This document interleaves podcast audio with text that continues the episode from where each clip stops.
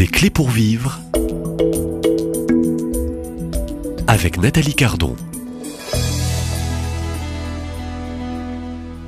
Tu n'es pas seul, c'est le titre de cette série que je vous propose cette semaine. Vous allez découvrir euh, dans un instant au micro mon invité qui est un ancien ingénieur à la retraite, euh, devenu euh, depuis après six ans de formation et vous allez le découvrir psychopraticien. Bonjour Frédéric Di Jésus. Bonjour Nathalie. Alors ce titre, hein, c'est le titre de la série, mais c'est surtout le titre d'un mémoire que Eh vous oui. avez présenté il y a à peu près un an. Eh oui. tu n'es pas seul. Pourquoi ce titre?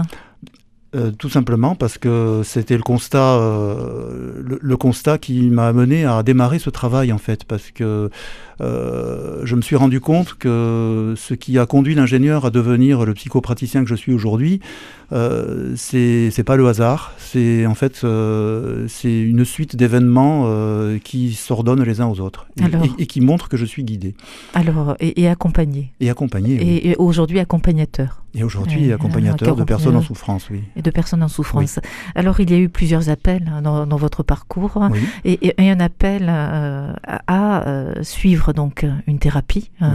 Euh, Oui. Un- besoin d'être accompagné vous-même euh, en 2015. Oui. Euh, Qu'est-ce qui fait que euh, vous euh, démarrez euh, ce chemin de thérapie? Ben, ce qui fait, c'est que j'a- Vous j'avais étiez mal? Euh, ah, j'étais très mal, oui, quand j'ai démarré, là, j'étais vraiment très mal.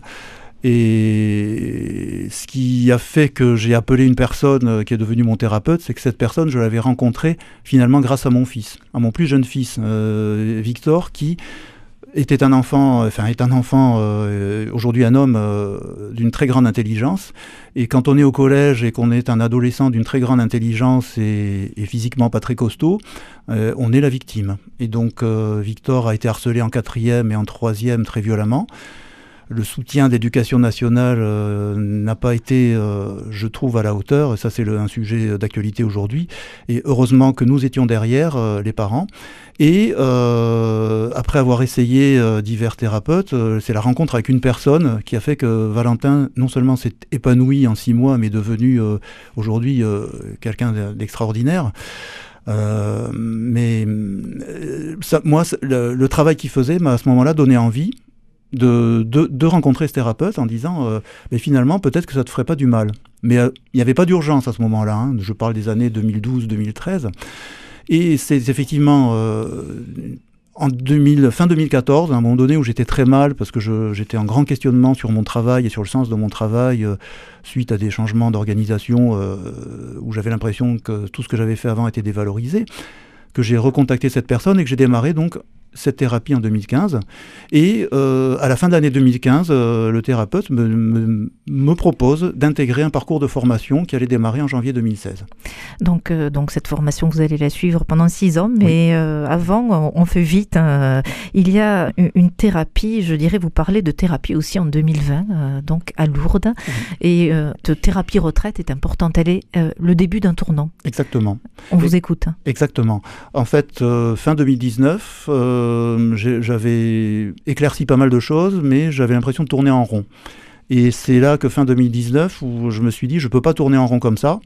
Donc soit j'envoie promener ma thérapie, euh, mais je suis au milieu du guet, soit je fais quelque chose. Et là, j'ai dit au Seigneur, j'ai dit, écoute Seigneur, euh, j'avais fait cette retraite à Lourdes euh, la dernière fois en 2003, donc il y a, dix- il y a 17 ans. Et j'ai bien envie, je sens qu'il faut que je la refasse, et je vais te donner euh, carte blanche pendant une semaine. Voilà, c'est une retraite en silence, donc je te donne carte blanche pendant une semaine et on verra bien ce qui se passe.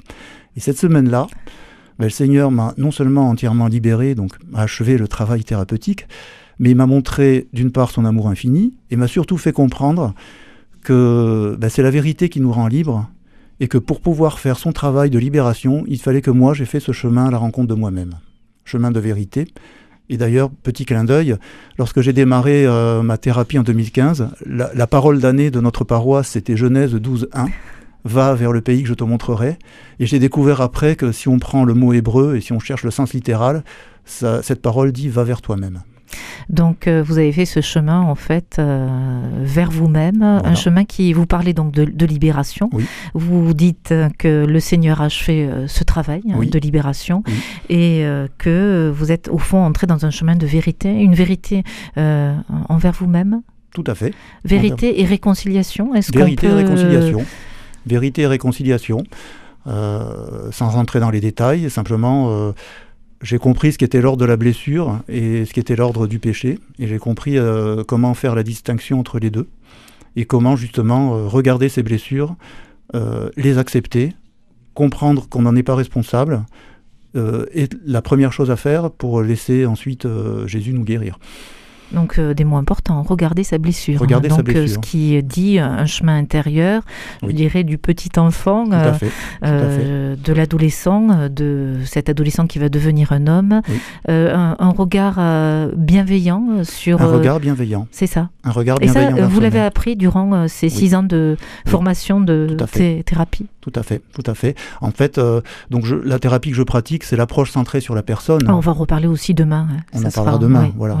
C'est vrai ça me tient à cœur. On en oui, oui, non, ça, ça va être le programme demain. Donc, un, regard euh, donc sur ces blessures, euh, mais euh, un regard qui n'est pas un regard qui va être un regard accusateur. Exactement. Parce que vous avez évoqué blessure et péché, cette distinction entre les deux.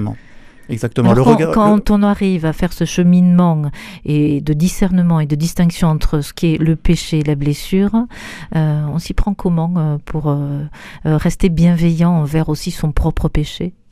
Eh bien, euh, on apprend à distinguer ce qu'est, ce qu'est le, finalement la, vraie racine de son péché. Et, on ne s'abrite pas devant euh, ce que un grand praticien chrétien, d'ailleurs, Brian Thorne, appelle la, culpabilité inappropriée. C'est-à-dire l'acte que quelqu'un pose, euh, l'acte que quelqu'un pose, qui est un acte qui, par exemple, peut être contraire à, des règles, à la morale, peut être vu comme du péché, c'est pas forcément lui qui est le péché. Il faut aller chercher la racine parce que l'acte lui-même peut résulter d'une blessure de la personne. La blessure n'excuse pas tout. Par contre, euh, c'est pas l'acte lui-même qui va être jugé, mais ce qui, ce qui va être mauvais dans le cas, ça peut être l'orgueil de la personne qui l'empêche de regarder sa blessure, par exemple.